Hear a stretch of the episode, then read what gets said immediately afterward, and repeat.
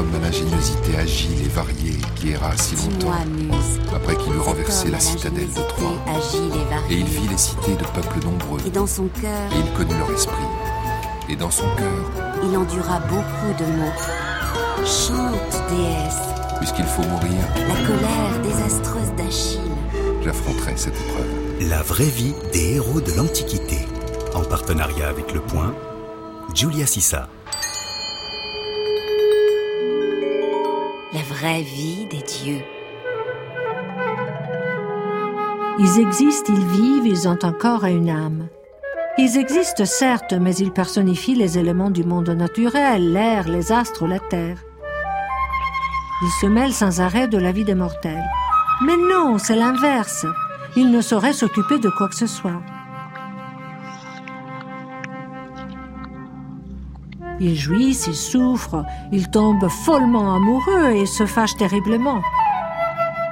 Mais pas du tout, ils restent imperturbables, éternellement sereins. Nous parlons des dieux et des déesses de l'Antiquité. Dans notre parcours à travers la vraie vie des héros, nous les avons rencontrés à chaque pas, puisqu'il n'y a pas de héros sans les dieux et les déesses qui les ont engendrés. Pour les Grecs anciens eux-mêmes, un héros est un être mortel et pourtant doué de pouvoirs superlatifs. Il y a des présences divines dans son pédigré. Zeus est le père de Persée, d'Héraclès et d'Hélène, l'arrière-grand-père d'Ulysse, l'arrière-arrière-grand-père d'Agamemnon et de Ménélas. Thétis est la mère d'Achille, Poséidon est le vrai père de Thésée, le soleil est le grand-père de Médée. Dieux et déesses sont concernés par les vicissitudes des héros. Pensons à Athéna qui prend à cœur le sort d'Ulysse, contre les desseins de Poséidon de l'empêcher de retourner à Ithaque. Nous allons conclure notre traversée de la Grèce héroïque par un dernier détour chez les Olympiens. Qui sont-ils? Qui sont-elles?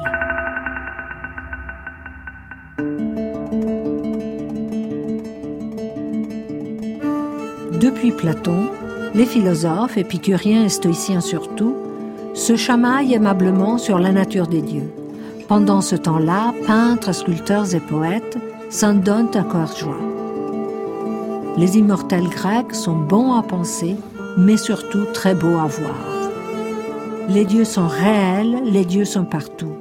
Voici Hermès au détour d'une rue. Là-bas, dans ce temple, se cache une Aphrodite si voluptueuse qu'on a envie de se laisser enfermer une nuit entière avec elle. Faisons la fête, allons au théâtre, Dionysos nous y attend. Les Grecs n'ont jamais reconnu de théologiens, sauf les auteurs de leurs poèmes épiques favoris, Homère et Hésiode. Pas de livre sacré en Grèce ancienne, pas d'église, pas d'orthodoxie. La religion grecque est le produit d'une création esthétique continue, qui ne cesse de donner forme aux divinités d'un polythéisme hyperactif et aventureux.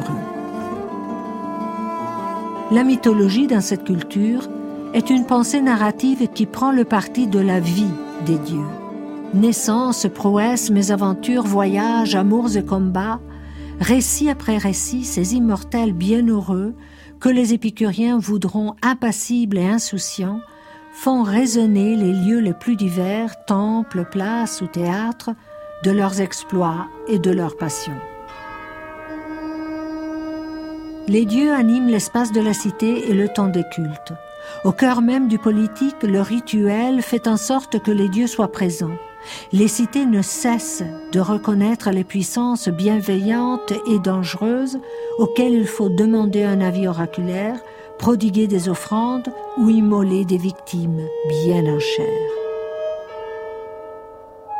Après avoir créé des États où les humains devenus citoyens se gouvernent eux-mêmes, les Grecs y convient les Olympiens.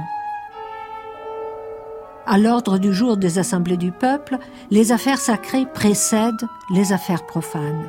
Avant la séance, on aura purifié l'espace en promenant le cadavre d'un porcelet pour que son sang, en dégoulinant sur le sol, dessine le territoire. Chaque police, cité, vénère sa divinité tutélaire ou fondatrice. Héra à Argos, Athéna à Athènes.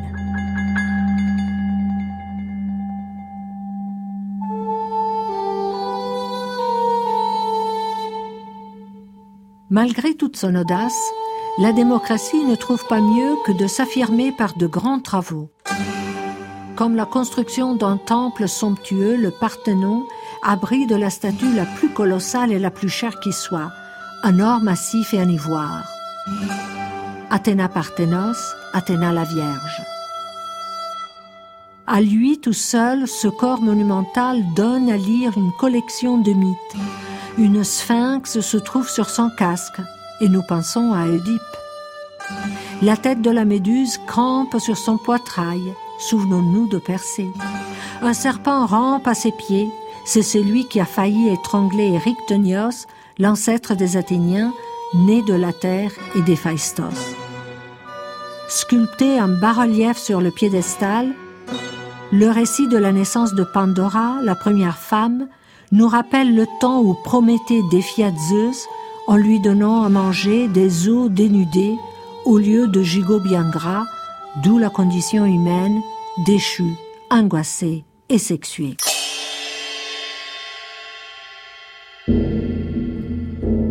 Aujourd'hui, nous déchiffrons ces images grâce au témoignage de Pausanias, par exemple, le guide bleu de l'Antiquité. Nous allons chercher leur sens dans les textes mythographiques. Pour un visiteur du 5e siècle avant notre ère, en revanche, tous ces personnages étaient reconnaissables, car leurs histoires campaient dans leur mémoire, constamment réactivées par l'art et la pratique religieuse. Ainsi, le corps de la déesse, incrusté de récits et faisant l'objet de vénération officielle, nous dit qu'en Grèce ancienne, l'autonomie du politique va de pair avec le respect d'une présence autre, aussi familière que merveilleuse, celle des immortels. Il n'y a pas de laïcité. La vie d'un individu est également scandée par des moments où le divin se matérialise et réclame son dû. Lorsqu'une femme accouche, elle va offrir l'élochie à Artémis. Pour reconnaître un enfant, son père le présente au groupe des frères qui vont ratifier sa légitimité. Et on sacrifie. On se marie sous le signe d'Eros. On célèbre des sacrifices familiaux.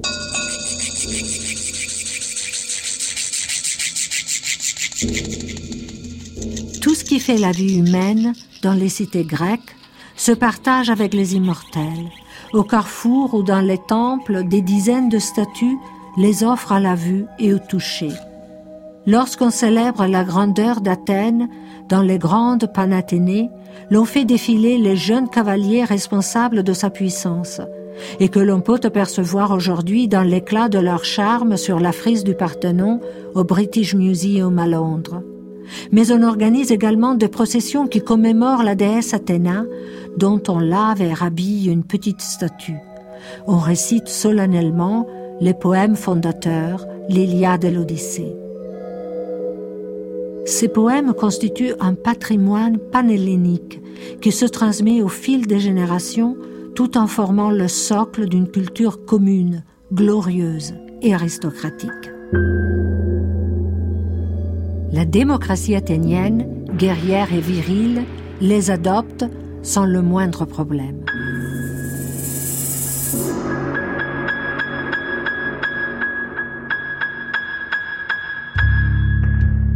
Or, nous ne pourrions même pas résumer la trame de ces poèmes sans évoquer tout d'abord leurs protagonistes les plus affairés et les plus entreprenants, les Olympiens. L'Iliade s'ouvre sur un Apollon vengeur qui décoche ses flèches sur l'armée des Argiens campée dans la plaine de Troie. La fille d'un de ses prêtres a été ajoutée au butin d'un roi grec, Agamemnon. Le dieu lui signifie son courroux. Pour l'apaiser, il faudra que ce roi renonce à sa captive, ce qui l'amènera à en prendre une autre, à son meilleur paladin, Achille. C'est ainsi que la guerre commence.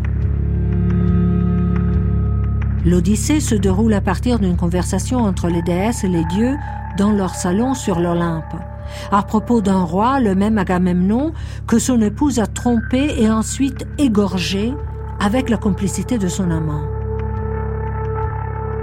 Que la même chose puisse ne pas arriver à un certain Ulysse, plaide Athéna, car sa femme Pénélope fait l'objet d'une cour assidue par beaucoup de prétendants.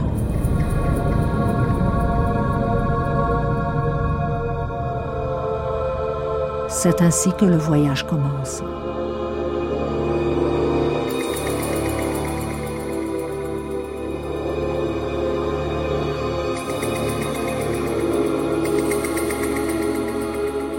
Les poèmes homériques mettent en place un monde dans lequel l'agir humain se mélange sans cesse à l'activité des dieux.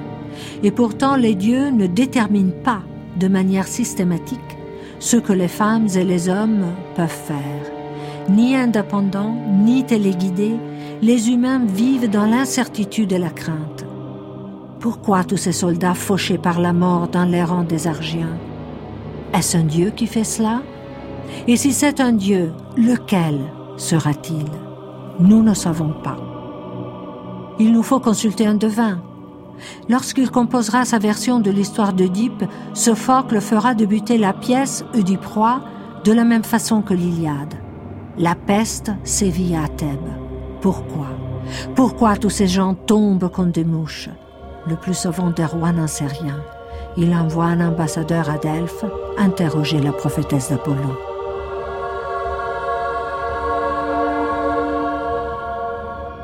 Le recours aux oracles dit l'angoisse tragique de vivre à la merci de Dieu qui, peut-être, sont à l'œuvre, tout en nous livrant à nous-mêmes quand cela leur chante. D'où l'importance d'Apollon.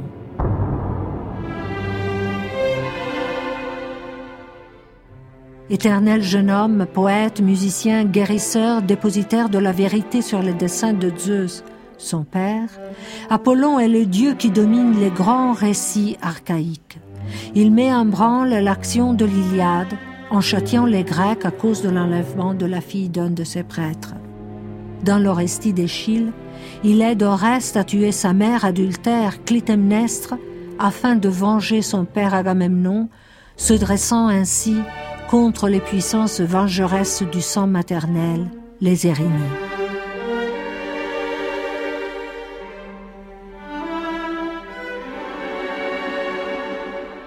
L'hymne homérique qui lui est dédié raconte comment il vint au monde et fonda ses cultes. Les hymnes homériques sont des poèmes élogieux adressés à chacune des divinités les plus importantes. Ils remontent au 7e siècle et au 6e siècle avant notre ère. L'hymne homérique à Apollon nous montre comment les dieux habitaient l'espace. La mémoire mythologique imprègne la géographie. Apollon est un immortel mais il est venu au monde par une naissance difficile. Le monde le reçoit avec hostilité. Nous suivons d'abord Leto, une déesse aimée de Zeus et enceinte d'Apollon, errant à la recherche d'un endroit tranquille où donner naissance à son enfant. D'île en île, elle parcourt la mer Égée, mais elle essuie le refus de toutes ces terres flottantes. Seul Délos, un caillou tout sec, aura pitié d'elle. Malgré les ruses d'Héra, toujours jalouse de son mari, Leto y accouchera d'Apollon.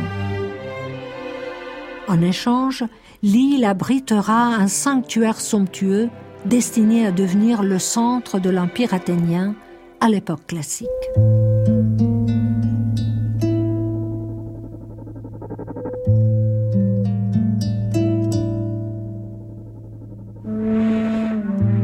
Surnommé Phébus, le brillant, Apollon fait peur.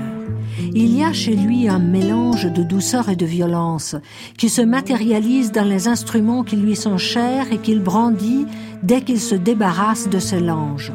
La cithare, source de musique et de chant, l'arc par lequel il décoche ses flèches meurtrières et le couteau de boucherie qui lui sert à dépecer les victimes de sacrifice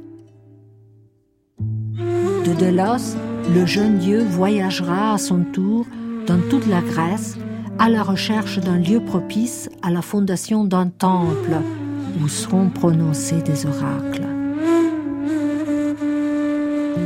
Comme sa mère, Apollon sera rejeté. Telfousa, une source qui ne veut pas de son temple, le met sur une fausse piste. Le voilà alors aux prises avec Typhon, un immonde monstre reptilien qu'Héra avait engendré seul pour se venger de la naissance d'Athéna de la tête de Zeus. Apollon est donc un dieu viril, persécuté par une puissance féminine. À l'instar des héros mortels, vaillants tueurs de monstres comme Héraclès ou Thésée, il doit faire ses preuves. Victorieux, il établit enfin le sanctuaire panhellénique de Delphes, où la Pythie, une prêtresse vierge et inspirée, révélera le passé, le présent et l'avenir à ceux qui viennent la consulter du monde entier. Oedipe sera un de ses visiteurs. L'hymne homérique à Apollon nous raconte les premiers pas de ce dieu, héros immortel. Comment vous honorer dignement, ô Phébus, digne des plus grandes louanges? C'est à vous qu'on attribue de toutes parts les lois de l'harmonie, soit sur le fertile continent, soit dans les îles. Vous aimez les rochers, les âpres sommets des hautes montagnes, les fleuves qui se précipitent dans la mer, les promontoires penchés sur les flots et les vastes ports de l'océan. L'étau vous enfanta le premier, ô vous qui charmez les mortels. Elle était alors couchée sur le mont Saintus dans une île sauvage, dans la maritime d'Élos, où le flot bleuâtre poussé par la douce haleine des vents vient se briser sur le rivage. C'est de là que vous êtes parti pour régner sur tous les hommes. L'étau, près d'accoucher d'Apollon, fut obligé de parcourir toutes ces contrées pour en trouver une qui voulut offrir un asile à son fils. Mais toutes furent saisies de crainte et de terreur, et nul n'osa, quoique fertile, recevoir Apollon. Enfin, la vénérable Leto arriva à Délos, et s'adressant à cette île, elle prononça ces paroles. Délos, donne un asile à mon fils, place-le dans un temple somptueux. Nul jusqu'à ce jour n'approcha de tes bords et ne t'adressa ses vœux. Ni troupeau de bœufs, ni troupeau de brebis ne t'enrichissent. Tu ne produis pas de vignes, tu ne produis aucune espèce de plante mais bâtis un temple au puissant Apollon, et aussitôt tous les hommes rassemblés en foule t'immoleront des hécatombes. Ce roi te fécondera toujours. Les dieux te protégeront. Et quoique ton sol ne soit pas fertile, les étrangers t'apporteront des sacrifices dont la fumée s'élèvera vers les cieux. Elle dit. Délos, rempli de joie, lui répondit en ces mots. Leto, fille illustre du grand Céus, c'est avec plaisir que je recevrai à sa naissance le dieu qui doit un jour lancer au loin ses flèches. Car il est vrai que je suis méprisé des mortels, et alors, au contraire, je serai comblé d'honneur. Mais je redoute une parole, ô Leto, et je ne vous la cacherai point. On dit qu'Apollon deviendra terrible que sa domination s'étendra sur les immortels et les faibles humains habitants de la terre féconde. Alors pendant neuf jours et pendant neuf nuits, l'étau fut déchiré par les cruelles douleurs de l'enfantement. Toutes les déesses les plus illustres sont rassemblées autour d'elle. Dionée, Rhea, Thémis qui poursuit les coupables, la gémissante Amphitrite, toutes, à l'exception de Junon au bras d'Albâtre. Celle-ci resta dans le palais du formidable Zeus. Cependant, la seule déesse des accouchements, ignorait cette nouvelle. Elle était assise au sommet de l'Olympe dans un nuage d'or et fut retenu par les conseils des rats qui ressentaient une fureur jalouse parce que les taux à la belle chevelure devait enfanter un fils puissant et irréprochable.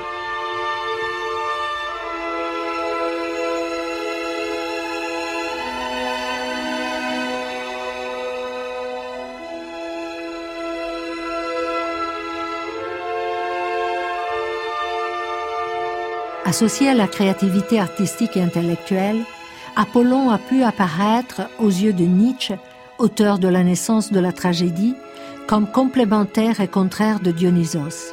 Il serait le dieu de la clarté de la pensée par opposition à l'ivresse et à l'extase dionysiaque. Surtout, Dionysos suscite des expériences de fluidité et de changement. Avec lui, tout s'écoule, tout peut devenir autre chose, comme au théâtre.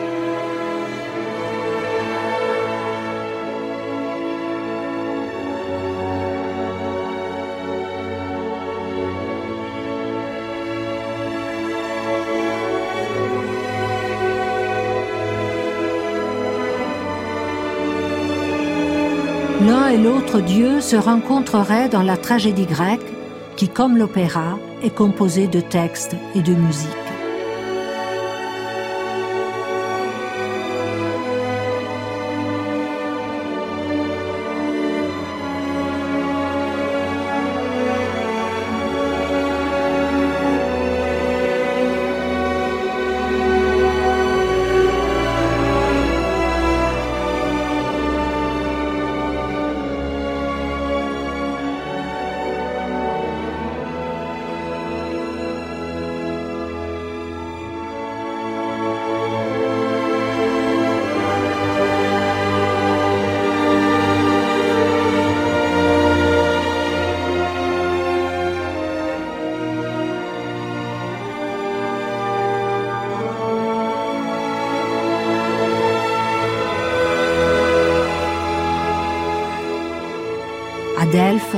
Le culte d'Apollon coexiste avec la présence de Dionysos. Ainsi, d'après Pausanias, qui nous livre une description de la Grèce au deuxième siècle de notre ère, les frontons du temple pythien accueillaient les statues de Leto, d'Artémis, d'Apollon et des Muses, du Soleil et de Dionysos, suivis de ses bacchantes.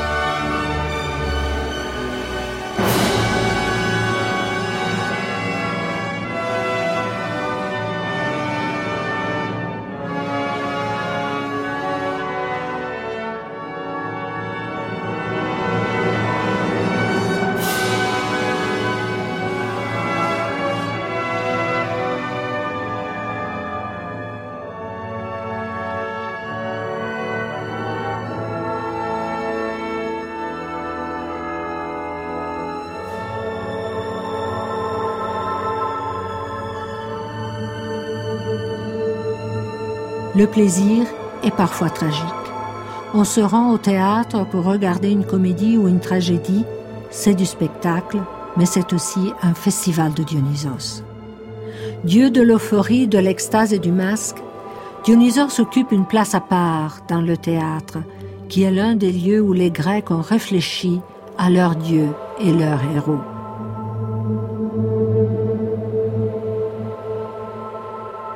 C'est dans ce contexte que nous retrouvons les représentations les plus importantes de ce Dieu généreux et inquiétant. Dans les Bacchantes d'Euripide, le plus tragique des poètes, qui vécut au Ve siècle avant notre ère, on voit Dionysos lui-même entrer en scène en se plaignant du fait qu'on ne le reconnaît jamais, lui qui est pourtant né du Seigneur de l'Olympe, Zeus. Sa mère Sémélé était une femme mortelle, frivole et curieuse. Encore enceinte, elle pria son amant de paraître devant elle dans toute sa splendeur, comme il le faisait devant son épouse olympienne, Héra. Zeus se présenta donc à sa maîtresse en pleine lumière, tonnant et foudroyant. Sémélé fut réduite en cendres pendant que le bébé, sauvé de son ventre, trouvait un abri dans la cuisse de son père. Dionysos est donc bien le fils d'un grand dieu. Malgré la mortalité de sa mère, sans doute à cause de son incorporation dans la cuisse de Zeus, il n'est pas un simple héros comme Héraclès, le fils de Zeus et d'Alcmène. Dionysos est un dieu olympien à part entière. Et pourtant, il ne cesse de devoir réaffirmer son identité divine. Les citoyens de Thèbes osent douter de son pédigré. Les membres de sa famille sont les premiers à le méconnaître. Et voilà que, par un renversement cruel, le dieu rendra la sœur de sa mère, Agavée, incapable d'identifier son propre fils, le jeune Panthée, qu'elle va donc prendre en chasse et démembrer allègrement comme s'il était un lionceau. Dionysos se confie aux spectateurs des Bacchantes.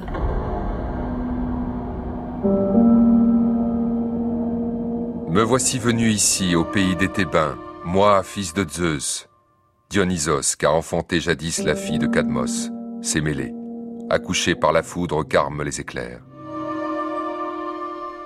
J'ai changé ma forme divine pour celle d'un mortel, et j'arrive à la fontaine de Dircé et au fleuve d'Isménos. Je vois le tombeau de ma mère foudroyée ici, près du palais, les ruines encore fumantes de sa demeure et la flamme toujours vivante du feu divin. C'est ici la première des cités grecques où je sois venu. Là-bas, j'ai déjà institué des cœurs, instauré mes rites pour manifester ma divinité aux mortels.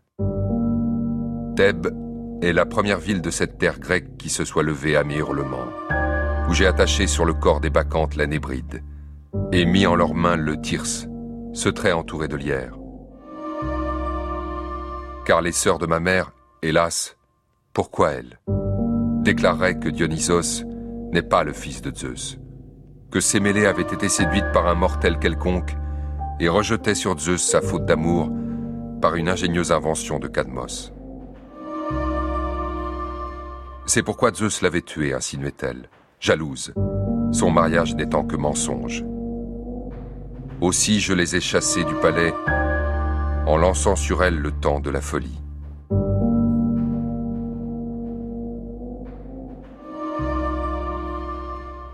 Elles habitent la montagne, frappées de délire.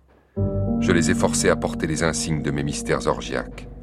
Et toute la jante féminine, tout ce qu'il y a de femmes en Cadmé, je les ai entraînées folles, loin de leur demeure. Ensemble, mêlées aux filles de Cadmos, sous les verts sapins, elles vivent sans abri au milieu des rochers. Il faut que cette cité apprenne, qu'elle le veuille ou non, qu'elle n'est pas initiée à mes bacchanales. Il faut que je plaide la cause de ma mère, Sémélé, en apparaissant mortel comme un dieu qu'elle a donné à Zeus. Euripide nous offre un exercice de théologie polythéiste. Il ne faut négliger aucune puissance divine, surtout pas un bienfaiteur à qui l'on doit tout ce qu'il y a de plus précieux l'oubli de tout ce qui trouble. Depuis que Pandora, la première femme, a ouvert la jarre primordiale qui les renfermait, les tristes soucis sont le lot des mortels. Puisque par l'invention du vin, Dionysos apporte un remède à l'inquiétude qui désormais définit notre condition, voilà donc le Dieu dont nous avons le plus besoin. D'où l'aveuglement de Panthée, l'étourdi qui s'en moque, alors que son nom, qui signifie douleur, pentos en grec, dit la maladie humaine. Tout en interrogeant les contraintes du polythéisme, le drame d'Euripide nous propose une anthropologie en miniature. La vraie vie des héros de l'Antiquité. Giulia Sissa sur France Inter.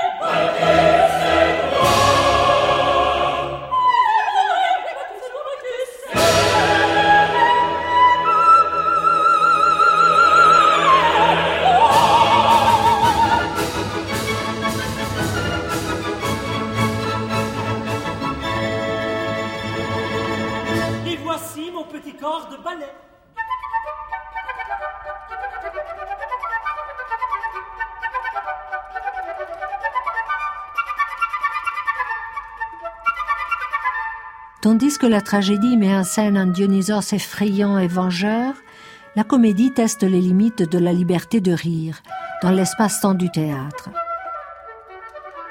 Dans Les Grenouilles, une pièce du plus irrévérencieux des poètes comiques, Aristophane, voici donc Dionysos en version bouffonne, tout fier de ses déguisements en Héraclès, le glouton fanfaron et l'amant infatigable.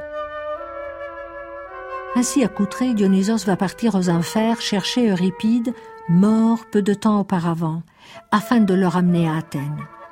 Dionysos se présente comme le fils de Stamnos, l'âge ravin.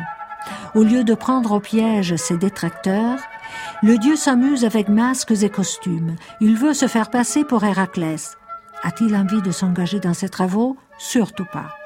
Dionysos joue le rôle d'Héraclès comme un acteur, afin de jouir des plaisirs consentis à celui-ci, sexe, boisson et ripaille.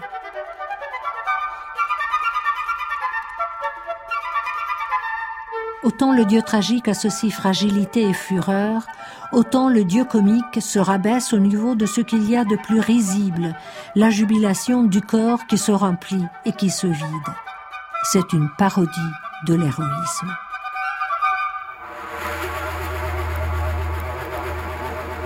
Qu'il suscite le rire ou bien la terreur, Dionysos est une puissance métamorphique. Il devient lui-même un monstre comme ceux qu'Héraclès ou Thésée rencontrent sur leur chemin. Un jour, le dieu est enlevé par des pirates qui osent le ligoter. La bibliothèque du mythographe que l'on appelle Pseudo-Apollodore, au IIe siècle de notre ère, explique en quelques mots comment les pirates avaient l'intention de vendre le dieu en esclavage. S'étant aperçu de leur projet, Dionysos changea le mât et les rames en serpents le navire devient un objet grouillant, une immonde masse de reptiles. En même temps, le dieu remplit le vaisseau de lierre, sa plante préférée avec la vigne. Il fait entendre une musique envoûtante, le son des flûtes. Les pirates deviennent fous, furieux. Ils se précipitent dans la mer où ils se transforment en dauphins. Ainsi, par tous ces prodiges, le dieu démontra sa divinité l'hymne homérique à Dionysos raconte la même histoire avec davantage de monstres et une profusion de détails.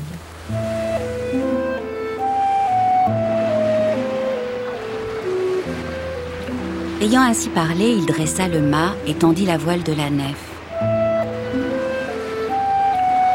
Et le vent gonfla la voile par le milieu, et ils apprêtèrent tous les agrès. Mais aussitôt, des prodiges leur apparurent.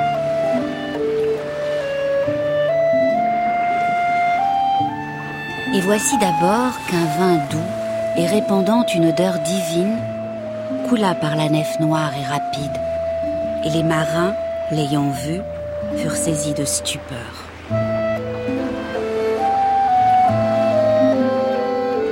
Et aussitôt après, jusqu'au haut de la voile, une vigne se déploya çà et là, et de nombreuses grappes en pendaient, et un lierre noir s'enroulait au mât, et il était couvert de fleurs, et de beaux fruits y naissaient. Et toutes les chevilles des avirons avaient des couronnes. Et les marins, ayant vu cela, ordonnèrent aux pilotes médéidés de revenir à terre.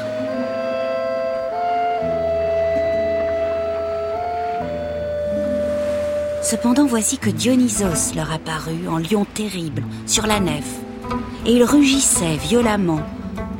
Puis Dionysos, manifestant ses signes, créa une ours au cou hérissé qui se leva furieuse, tandis que le lion au bout du pont lançait des regards horribles. Alors, les marins s'enfuirent à la poupe autour du pilote plein de sagesse, et ils s'y arrêtèrent, épouvantés. Et le lion bondit et saisit le chef, et tous, pour éviter la noire destinée, sautèrent tous ensemble dans la mer divine où ils devinrent dauphins. Mais Dionysos eut pitié du pilote et le rendit très heureux, et il lui dit Rassure-toi, divin pilote, cher à mon cœur. Je suis le bruyant Dionysos qu'a enfanté une mère Cadméide, Sémélé, s'étant unie d'amour à Zeus. Salut, fils de Sémélé aux beaux yeux. Il ne serait point permis à qui t'oublierait d'orner son doux chant.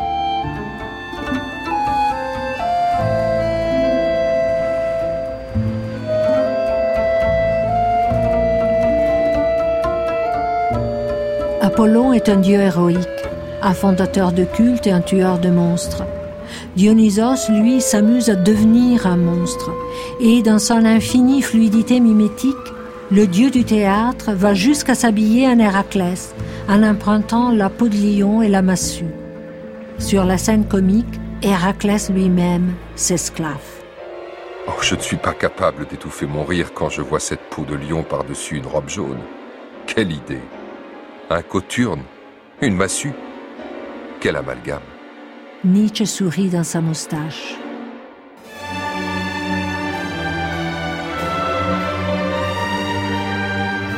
La vraie vie des héros et des héroïnes, la vraie vie des dieux et des déesses, nous avons marché, volé, navigué, nous avons fait la guerre et l'amour.